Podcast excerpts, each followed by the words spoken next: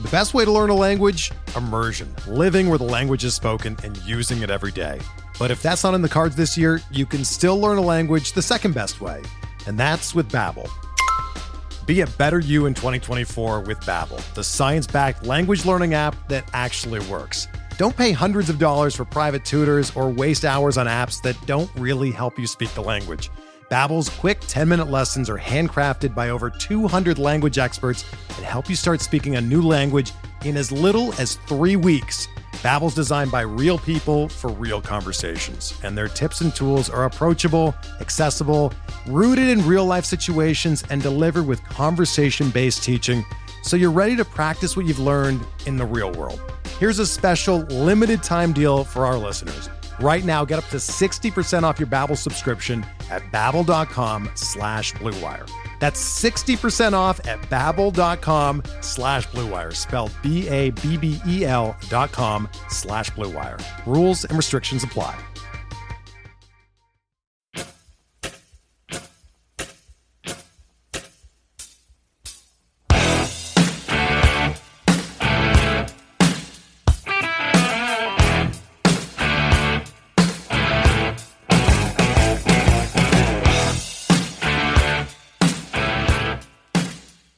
And welcome back, everybody, to another episode of MLB DFS Quick Hits, your Monday, May 9th edition. Hope everybody had a great week. It's a fun one in this neck of the woods, but hope you guys had a good one. Mother's Day, lots of baseball, lots of rain delays, which my double headers all over the weekend. Craziness going on there. You got the Kentucky Derby with a long shot just going bonkers.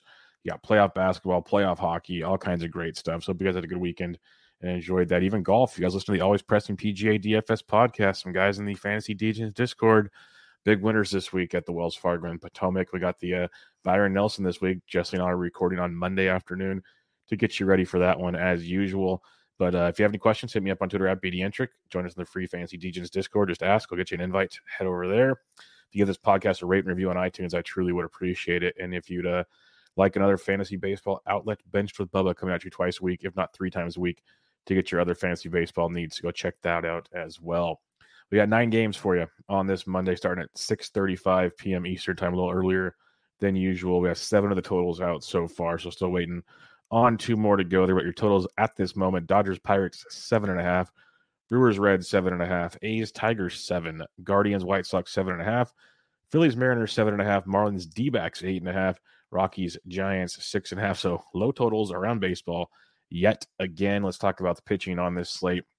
Top priced arm is Carlos Rodon at ten thousand dollars at home against the Colorado Rockies, and this is about as good as it gets. Yeah, Rodon had a little scuffle his last time out against the Dodgers. He didn't pitch horrible, two runs in six innings, just only struck out three against the Dodgers. We talked about it. It's a tough, tough matchup, but now he gets to go home. He gets to taste, face the Colorado Rockies, a team on the season striking out 17% versus left-handed pitching. Well, let's look at left-handed pitchers on the road and see how this goes here for Colorado. It might not change a lot. We'll see. Maybe they're really good.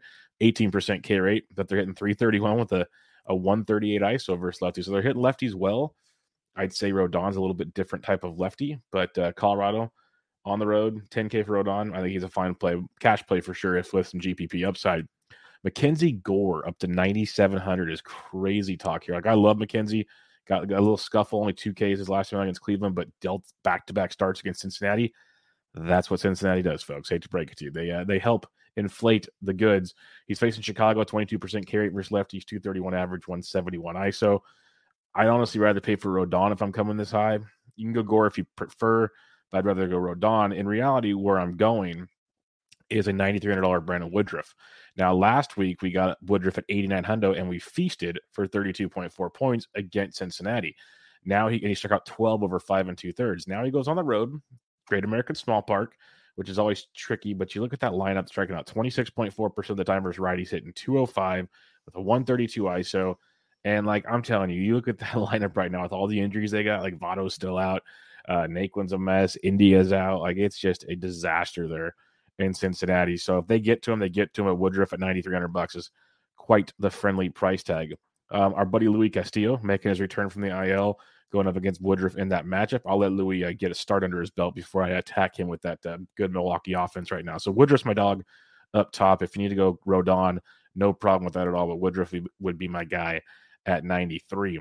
Now, when you drop on down, Julio Urias coming in at 8,200 bucks is pretty much a gift as well. He's got you 17 or more points in four straight games, 20 or more in three of four.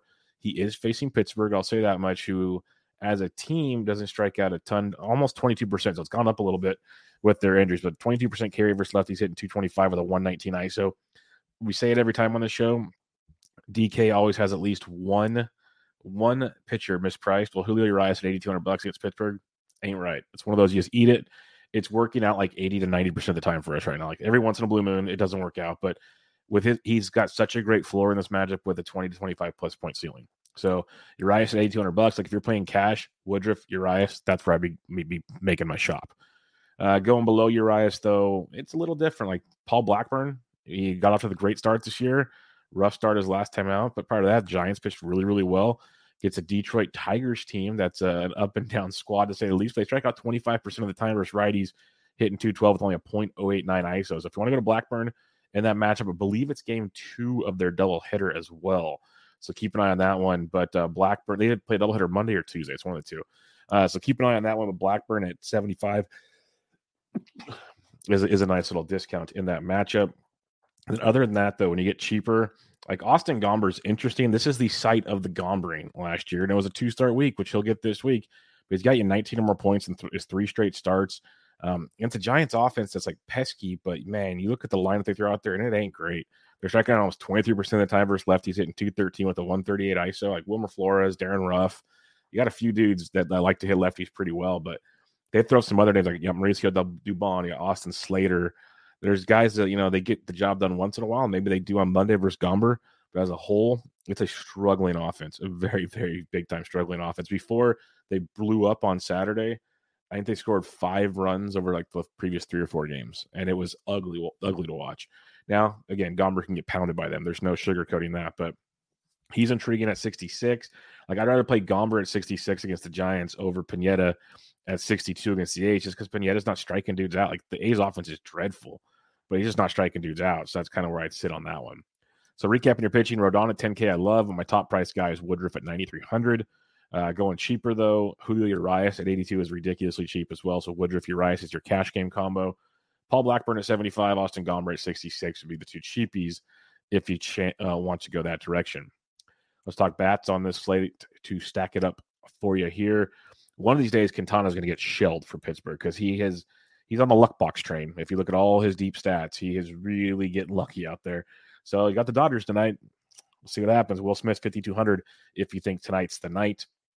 But if you want to save a few shekels on this slate, Elias Diaz versus Rodon at 45, I'll pass. Just to be honest, but uh, Tyler Stephenson, pass. Max Stassi at 45 or 44 against Springs is a little interesting. Omar Narvaez at 4K versus Castillo because we don't know how long Castillo is going to go. And then you get that Reds bullpen in Great American Small Park. So I love a Milwaukee stack. I think a lot of people will. Omar Narvaez at 4K is a solid one. Dalton Varsho, catcher outfit eligible at 38 versus Elieser Hernandez is a really good price tag as well. So like some Varsho in this matchup. Um, other than that, though, you got like Luis Torrens against Ranger Suarez. Like I respect Ranger, but he's been getting hit around. So if you think you want to save some cash through a Torrens, you can.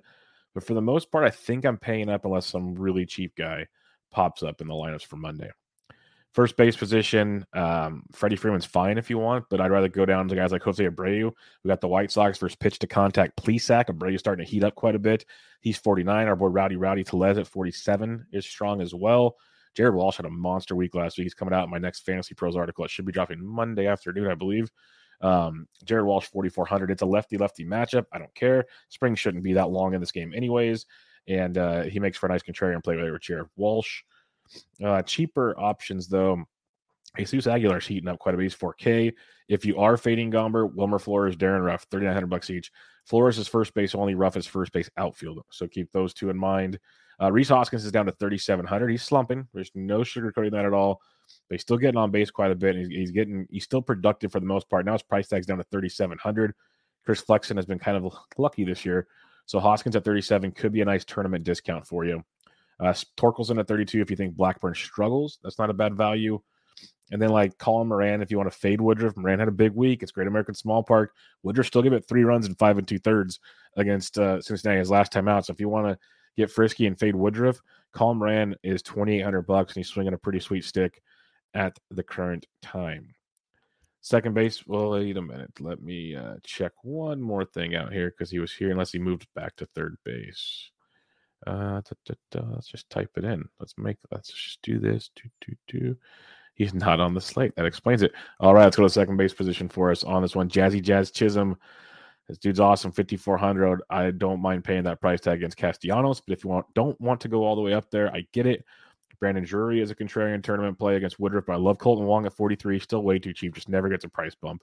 So that's good. Ketel Marte at 41. He's starting to get things going a little bit. So keep an eye on him at 4,100. That could be a nice little value as well. Below the 4K range now. Um, you know, like Tony Kemp, if you really want to. Bryson Stott returned uh, from the minors and on Sunday went 0 for 4. So keep him in mind, I guess. But then he went 1 th- for 3 with an RBI and the others, two doubleheaders. It was a doubleheader game. So He's 3,500. If you're stacking Philadelphia, he's a cheap piece. I'd rather go to Tony Kemp or someone else, honestly, uh, at the position. And then if you're going down, I don't like, I get Leury Garcia questions all the time. If you're stacking the White Sox, Leury Garcia is in play. I don't play Leury Garcia as a one off. He doesn't have that double dong ceiling unless it's like a unicorn game like Jorge Mateo had last week. So Leury Garcia 3K, it's great price tag. It's awesome. If you're stacking the White Sox like in a five man stack, a big stack, sure. But I, there's just higher ceiling players than Leury Garcia, unless he has like that one percent game, which which happens. But to play him all the time is is, is pretty tough. Third base position for you. J Ram had a rough week. 69 bucks for Kopech if you want to. Sure. I like Machado at 57 versus Kyle Hendricks. Hendricks has been booty. This is a great way to go in this one. Luis Urias up to 5K people won't pay that for him. And he is he came off the IL and he's scorching hot right away. He'll be in that Fantasy Pros article as well. So Luis Urias at 5K, nice tournament play because I don't think many will pay that price tag for him. If you are fading Ranger Suarez in a tournament, Eugenio Suarez is only 44 hundo. We know how he likes to hit lefties with some authority. If you think Julio Urias is going to struggle, Ke'Bryan Hayes at 43 is a great tournament play. Great tournament play at that price point. I'm going to be on Urias because it's going to be massive chalk. So if you want to fade Urias, Ke'Bryan Hayes at 43. Don't mind that at all. Yoan Moncada is supposed to return from the IL on Monday. Hit cleanup, they already said. He's 3,900 versus Plesac. That's a nice cheap piece of your White Sox stack. Uh, Sheldon Neuse's 38. I'd rather have Moncada, honestly. Just hoping he's ready to rock and roll straight from the IL.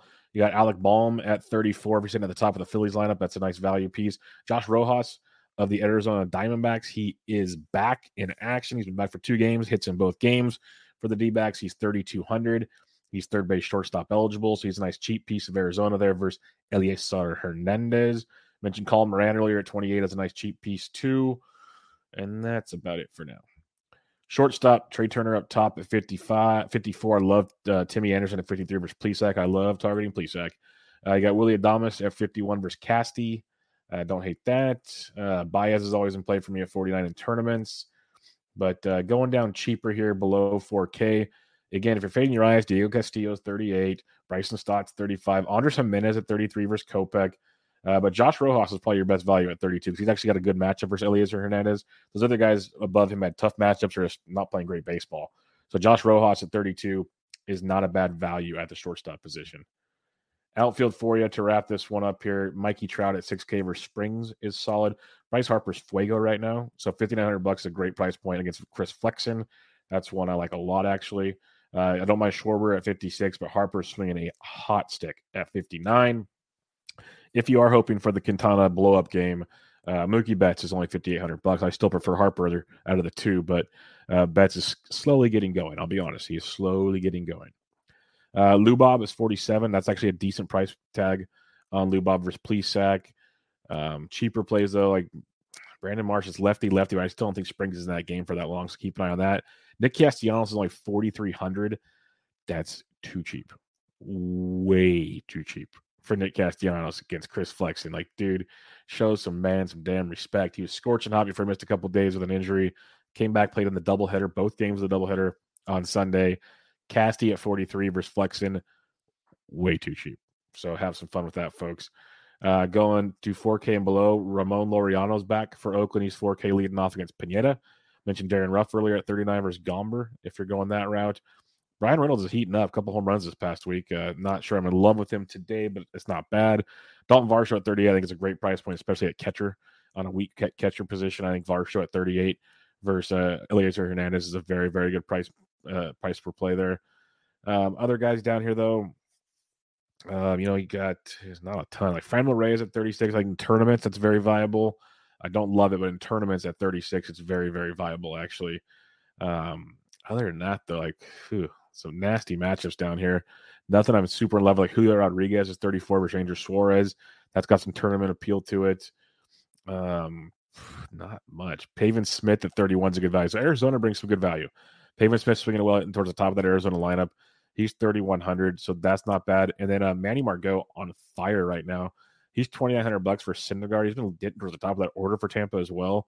So I don't mind going just a Manny Margot in that setup and, and see where that one takes you. But check the lineups. You might get some more value popping out here, but not a ton.